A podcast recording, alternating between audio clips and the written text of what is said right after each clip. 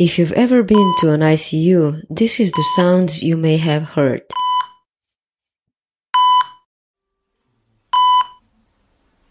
Now imagine being hospitalized and having to listen to this 24 7.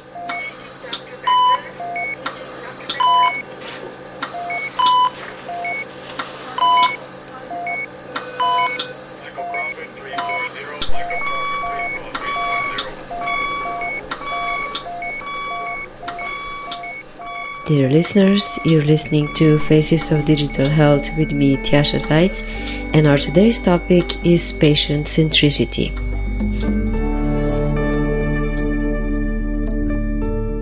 In the broadest possible sense, patient centricity is a mental shift from what is done for the patient in the healthcare system to how things are done. The how may include the use of technology, but also the environment. Now let's go back to the sounds from the ICU. The recording in the background was prepared by Walter Werzowa, a composer and musician who, up until recently, lived and worked in the US. For the last decade, Walter has been researching the healing potential of music. In parallel, an Austrian physician, Klaus Laczika, was doing the same looking for ways music could be used in a hospital. This is what they found about how music and the environment could change the patient experience fundamentally. My boss 12 years ago, he said, you, you know, you have studied music when you have been young, so use it at the hospital. And I said, okay. And so I started to dive into it and to start research. And then I met Walter, who lived at, in Los Angeles at the time, and we became close friends and co-workers because we we go for the same goal. I'm a critical care physician. We know that every surviving critical care patient has a severe post-traumatic stress disorder. And we know that this is caused by the ICU stay. He didn't have his prior to his disease. We call it post-ICU syndrome. We have to change our whole behavior and we have to change the, the, the ambience and we have to change mm. everything. a critical care unit who is fully working, you you have the feeling as a patient, you you are for 24 hours on the on the Berlin Wall or at or on the airport. I always wonder how you can get healthy in a critical care unit. Um, I can go out after 24 hours, but the patient has to stay for, for weeks. And so Walter did the mixture of, of the sounds. We recorded it. And so we, we tried to, to, to, to overcome the sounds by focusing the patients to music if you go into a wellness center or if you go into a, a massage center or salon, you go there to to to relax. And already when you come there and they have the the place nicely designed and there's some nice easygoing music going on in the background, you already uh, relax. And the hospital is something that's completely opposite. It's the environment that should have that kind of an effect as a prerequisite, and it has a completely opposite effect it's terrible. But when I was young, in the old Vienna General Hospital, there were still rooms with 30 people. Imagine you got, when I started, there was one room with 18 people. Imagine you, you, you, you get acute leukemia, so which comes over, overnight. Yeah. And so you find yes, and you, you're at home and then you start bleeding and you find yourself for at least one month in a room with 12 men. Or I, I experienced this. So now we have the General Hospital, that are new, um, um, but this is now 35 years old, so it has been, it has to be completely restructured. And we are, my dream would be to, to get a human, humanistic, human atmosphere in the hospital. That's, that's why we are, we, we are kneeling in front of our, um, general directors and architects and said, please listen to us. Please implement this and please give us these colors and please try to construct some um, really efforts in putting daylight and healthy light for patients, it's it's a struggle. It's a huge challenge because it involves a lot of money, especially in the public systems. Hospitals have so many things that they need to invest in, and uh, probably um, some hospital leaders would be potentially even dissatisfied if you wanted to, uh, you know, say that this is even more important that, I don't know, a new CT scan or MRI machine. One argument I always have, basically you can talk to people these days and I'm not rejected if I make suggestions. Let's see what comes. What, what my main argument is, um, um, if we, if we ameliorate the atmosphere, maybe the hospital stay is shorter. And this is an easy calculations because one day in the Vienna General Hospital on the normal what is 2000 euro and in the critical care what is 4000 euro. Imagine the patient leaves critical care one day earlier. You have 4000 euro saved in one day and if you if you put the investi investigation uh, in, investi investment in the ambience in the architecture, you will regain it definitely. In the UCLA, how difficult was it for you to uh, to find uh, doctors that would like this idea and would try to you know spread the word about it or try to um, encourage the use of it? Because always when we're talking about new technologies, you need uh, movers and first uh, adopters that drive adoption. Moving Vienna to LA, LA to Vienna, it's it's a different world. You can't even start comparing it. In LA, people are so much more open for ideas. Um, if it's about business and if they see that business runs better and easier, um, they love to try. Um, they are not as bureaucratic as here. And the only challenge over there is that FDA is just an incredible burden. It's a necessary burden. And the wonderful thing was that they early on re- realized that um, music does not need FDA. Okay, that was my next question. So you didn't have to deal with that. We have to be HIPAA compliant, but FDA doesn't matter. And does do you get any criticism that this is not effective? That this is just you know you're just trying to drive business? Oh, then we'll just tell them look at the outcomes, and um, we work also with uh, virtual reality companies, and that efficacy is even higher. And um, Klaus worked and talked with Howard Rose from firsthand, and they have 60, 65 percent lesser pain perception, chronic pain, with the music and VR. And Walter cannot face uh, um, the the the Vorwurf, uh, the he doesn't try, he didn't mention it, but his music is for free. It's his gift to mankind. Health is for free. So what's what's the business model? The business model is more political model. I dream of cost to zero healthcare. I think everybody has the right to be healthy, and we have to do everything to keep them healthy and to make them healthy. Um, it is.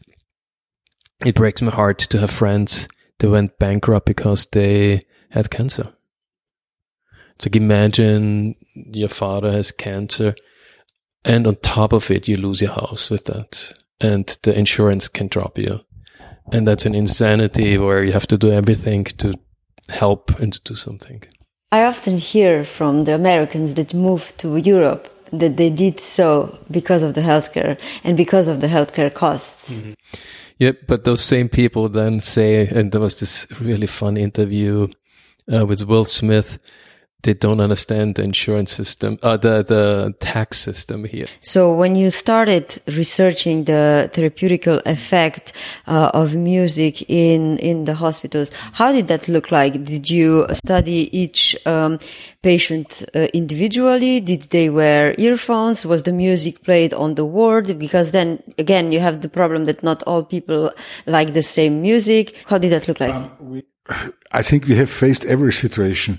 Um, if the music therapist is coming and you are in a critical care ward, unfortunately, there are not only single rooms. So, but the other patient did tolerate it. But of course, since it is individual, um, it's either preferred to play by earphone or you have you're happy enough on a, on a palliative care ward or on a hematology care ward or a bone marrow transplant isolation unit that you have a single room, then you can choose between earphones or loudspeakers.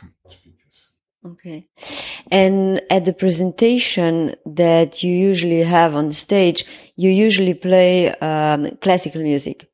Did you also study like the differences in effects of different types of music on different patients? How personalized is music to the patient and the effect?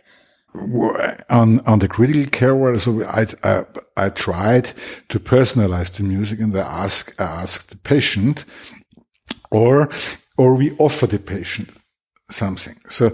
Um, patients may prefer their own music, but we have also patients who are interested in learning music during their hospital stay. And they say, would you suggest something? And I've also, in one study, I've compared, um, I've asked, we have asked patients to choose their own music and then allow us to play one piece of Bach. And they said, yes, of course, I'm very interested how Johann Sebastian Bach works. And both pieces, um, brought heart rate variability to, to blossom. So it's, it's an interaction. Uh, music is a universal language and music is a, a, a language and it's a, it's a medium of interaction between, a medium of communication between caregivers and, and clients. When you come in a hospital and you're sick, you're in a different mindset, you know, and you yeah. might like a different music than you usually listen to. How many of changes uh, from that perspective did you observe? As a matter of fact, uh, I always experienced that people were grateful. I think um, a very important aspect is that we approach the patient. It's the personal contact, and we we we talk on one level. It's not hierarchical and say, will we, will we integrate music during the, this year, next week's stay. And there's so much gratefulness that, that we always have constructive discussion. I have, we have everything you want on, on, on our, we can provide this. And, and the patient said, yeah, but you seem to be experienced. What, what would you suggest? So it, it, it's a mixture. Are you surprised that, uh, this kind of an approach to patient centricity is not more more widely adopted. I'm very surprised because everybody is talking of personalized medicine those days. So we try to choose the appropriate. We ask the patient, we use it also in, in hematology, in palliative care. We ask the patient or we ask the next of kin, what is, what do you think would be the most beloved music for your father? So we have a really, um, personalized approach and in health you can choose whatever you want. You can design your own therapy. And I'm a little bit astonished that not more people do follow that way because whenever we do a presentation, people agree with what we are doing. So, so it just needs spreading, doesn't it? Yeah, I think the adoption is slow. It might be similar to what we lived through with acupuncture, where in the beginning people would smile and not trust it. How can a needle help you? And now it's mandatory and, and loved. So earphones will need to become an essential part of each hospital. Definitely, and they already have those. Um, Walter has implemented in the, in the, United States in a lot of hospitals, in um, UCLA, and now he's moved to Vienna after a long time in Los Angeles in Hollywood, and now we try to implement in Viennese hospitals. Do you have any data about the users regarding uh, how much did they use the app even after they returned home? How much they changed their whole perspective of uh, how music can help them feel better? Um, there is a great adherence rate there because um, it's non-destructive. You don't have to swallow a pill. You don't have to shoot some injections. But um, how do you feel about that? Um, we have adherence, and um, I, I just I just found the explanation why we are talking. Um, as a patient, you always are kind of a victim, a victim of the disease, but also you're a victim of medicine. You are passive. You, re- you receive infusions, you receive cassettes, you receive drainages, you are, um, and And by the choice, by the choice of music and by, by the, by the construction of your own therapy, you regain a kind of autonomy because it's, it's a way that you as a patient can share the decision what's happening with you. And this is what is very good for the, for the human soul to be not more just a passive client, but you, you, you build your, you, you shape your own way through the disease. The environment is only one puzzle in the patient centricity picture. A nice room means nothing without appropriate communication, relationship, and empathy. We've gotten used to the shift from paternalistic to partnership interactions between patients and doctors. However, in order to give the doctors the capacity to be sensitive and empathic, the work environment and demands they're facing should be considered with each innovation. Coming up next, Denise Silber, the founder president of Basil Strategies and of the Doctors 2.0 & You conference series with more than 20 years of experience and a deep vision and understanding of the opportunities and challenges of digital health. And Raquel Correa, a Paris based GP from Portugal, who's also a consultant to healthcare startups. I will never forget. It was in around 1998. I was attending a conference, one of the early conferences about patients and the internet and physicians. And a man stood up and he said, I am a kidney cancer survivor. My file is maybe 500 pages thick. I know it by heart. I don't expect my doctor to know this. And at the time, the audience was shocked uh, that somebody could be so defiant. And why would a patient have access to all of uh, his data. And also people didn't even realize how thick a file could be and the thickness of the file and the lack of knowledge, whether of the physician or the patient are at the root of a lot of what's wrong with the healthcare system as it is currently organized. If we fast forward to the present, a lot of progress has been made on a structural and legal basis patients uh, have the right to see all the data. There is the open notes movement, which perhaps you know, um, that has shown that when patients can see clinicians' notes, they they do better, and it's better for the for the physician. In France, for example, patients must be on the committees, many committees, whether in the hospital or in the government, and they are there. And there are thousands of patient uh, organizations. However, that individual practicing physician troublemaker, when he or she sees a patient, he's, he's off on another planet. He's not affected by all of this. He hasn't had the training. He doesn't have the time uh, to change. He doesn't know how he could change unless he just was naturally empathetic. Raquel, what's your uh, view on this whole topic when it comes to approaching patients? What do you think are the, the crucial things that um, doctors should take into account if they want to be so-called patient-centric? What we need to give doctors is more time and we have to listen to patients. The patients are, as in design, there is the, the end user. The patients are our final user in medical care. And we need to sit with patients. We need to change medical education and we need to change the kind of relationship from a paternalistic relationship that used to have or to, to happen to something that is horizontal. There is no one who knows himself better than the patient himself and the doctor is there to help him. But probably a lot of professionals would argue here that they they ask the patients if they have any questions, but they don't have r- enough time for, for the patients to open up to them. They're burdened because of the technology, because of the IT systems. They're burdened because they know how many other patients are in the waiting room. So how can you balance the challenges?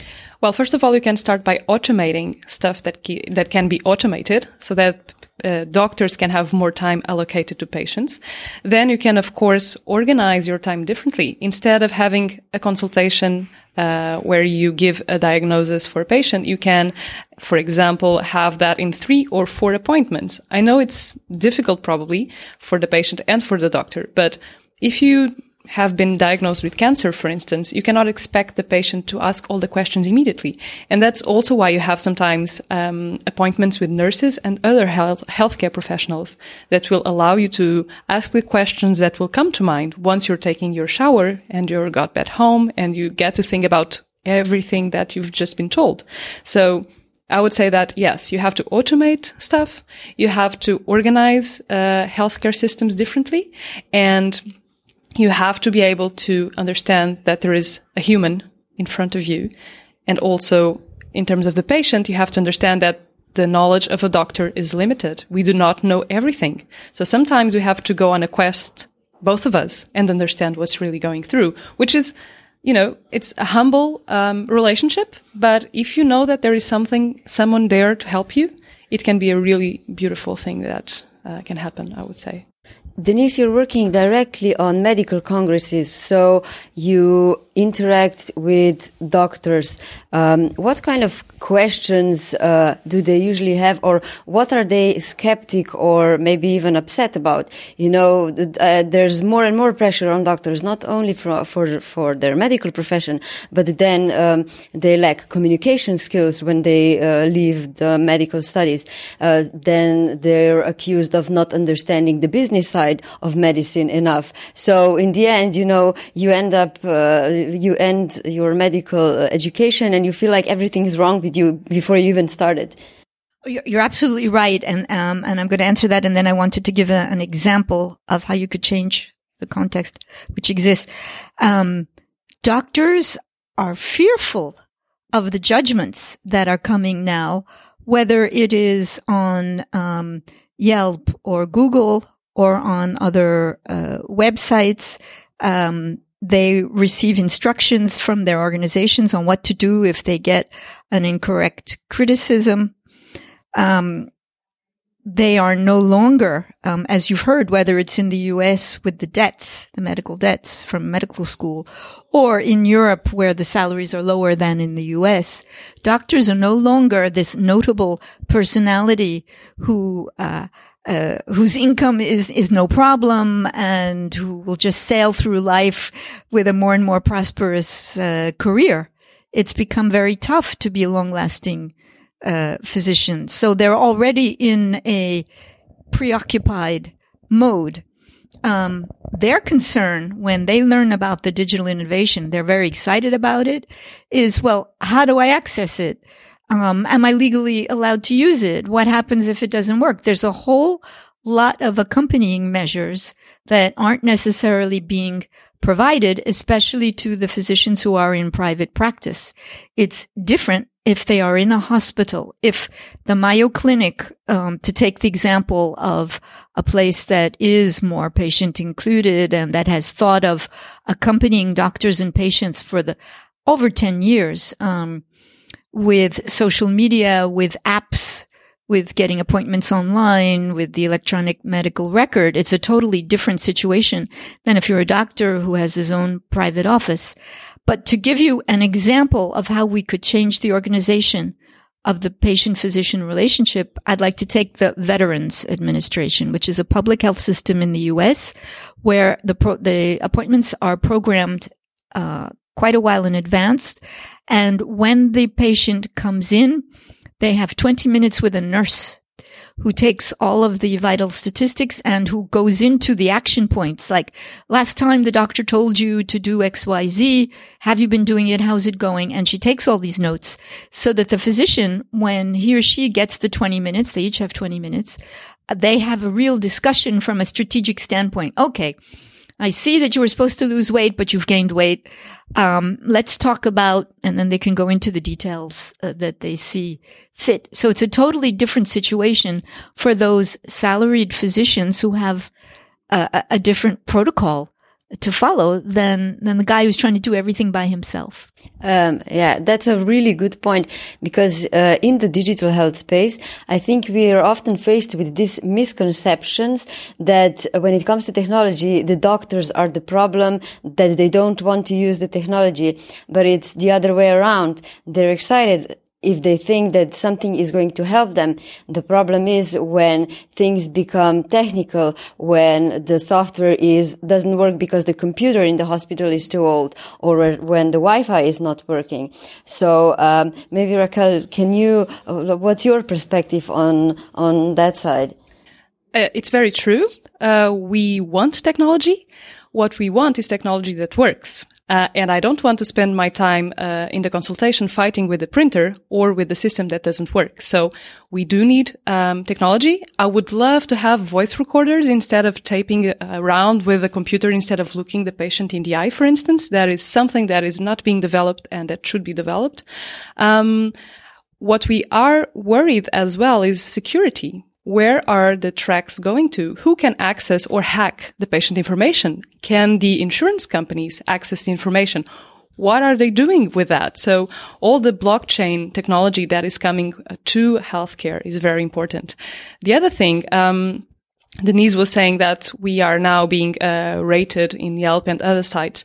I am not worried about that, um, although I do think that criticism instead of being constructive sometimes is just free criticism because you can hide uh, behind the internet uh, um, frame let's say um, a doctor who's a good doctor and who's an empathic doctor will not be sued the majority of doctors who are sued are doctors who do not um, take an interest in the patient and who do not look the patient in the eye. So the error can still happen. But if you've been an empathic doctor, you shouldn't be um, afraid of that. So um, we will always be judged, and of course we are fearful of stuff that we still don't know about.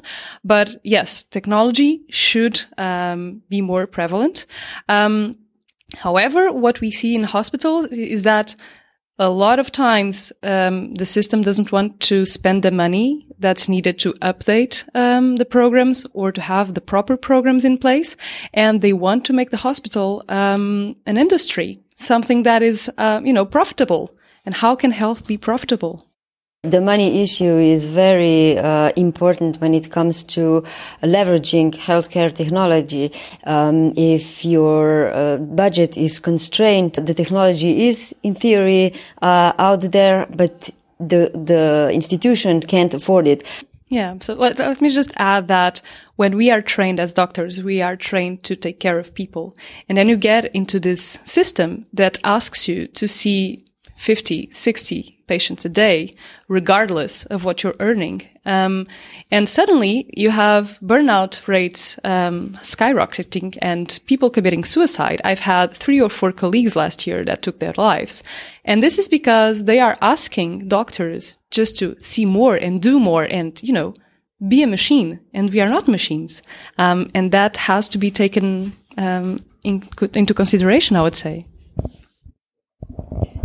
Yes, on this point, um, this is something that's true for life in general. When you start criticizing a whole body of people, you have to stop immediately because there, it means that there's something wrong with the system. It's not the individuals.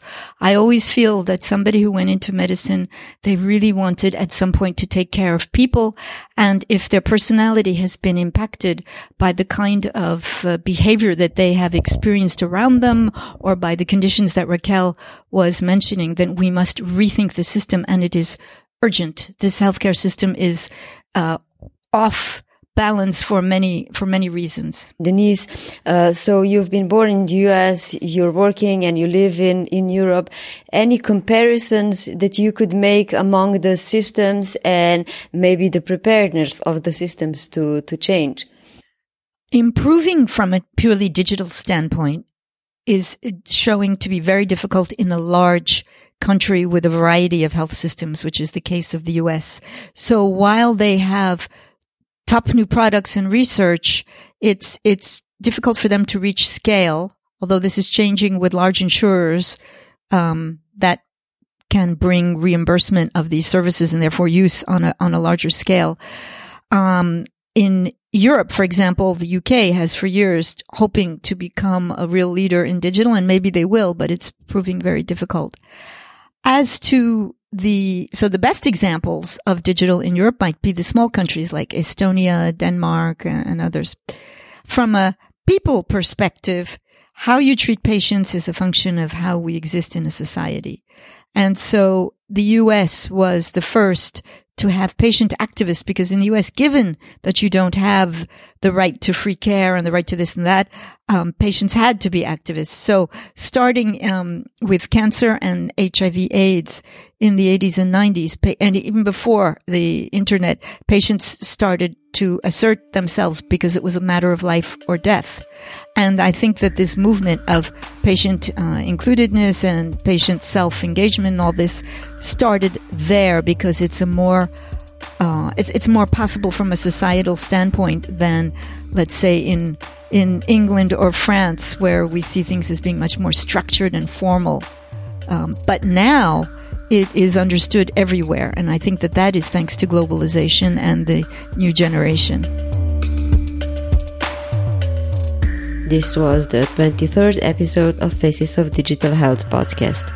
If you liked what you've heard, do subscribe to the podcast, leave a rating or a review in iTunes, and make sure to browse the other episodes as well.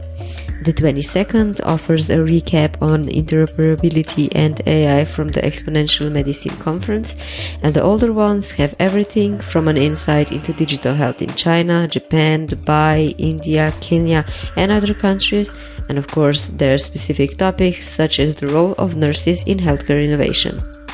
Stay tuned to learn more about how technologies are healing healthcare around the globe.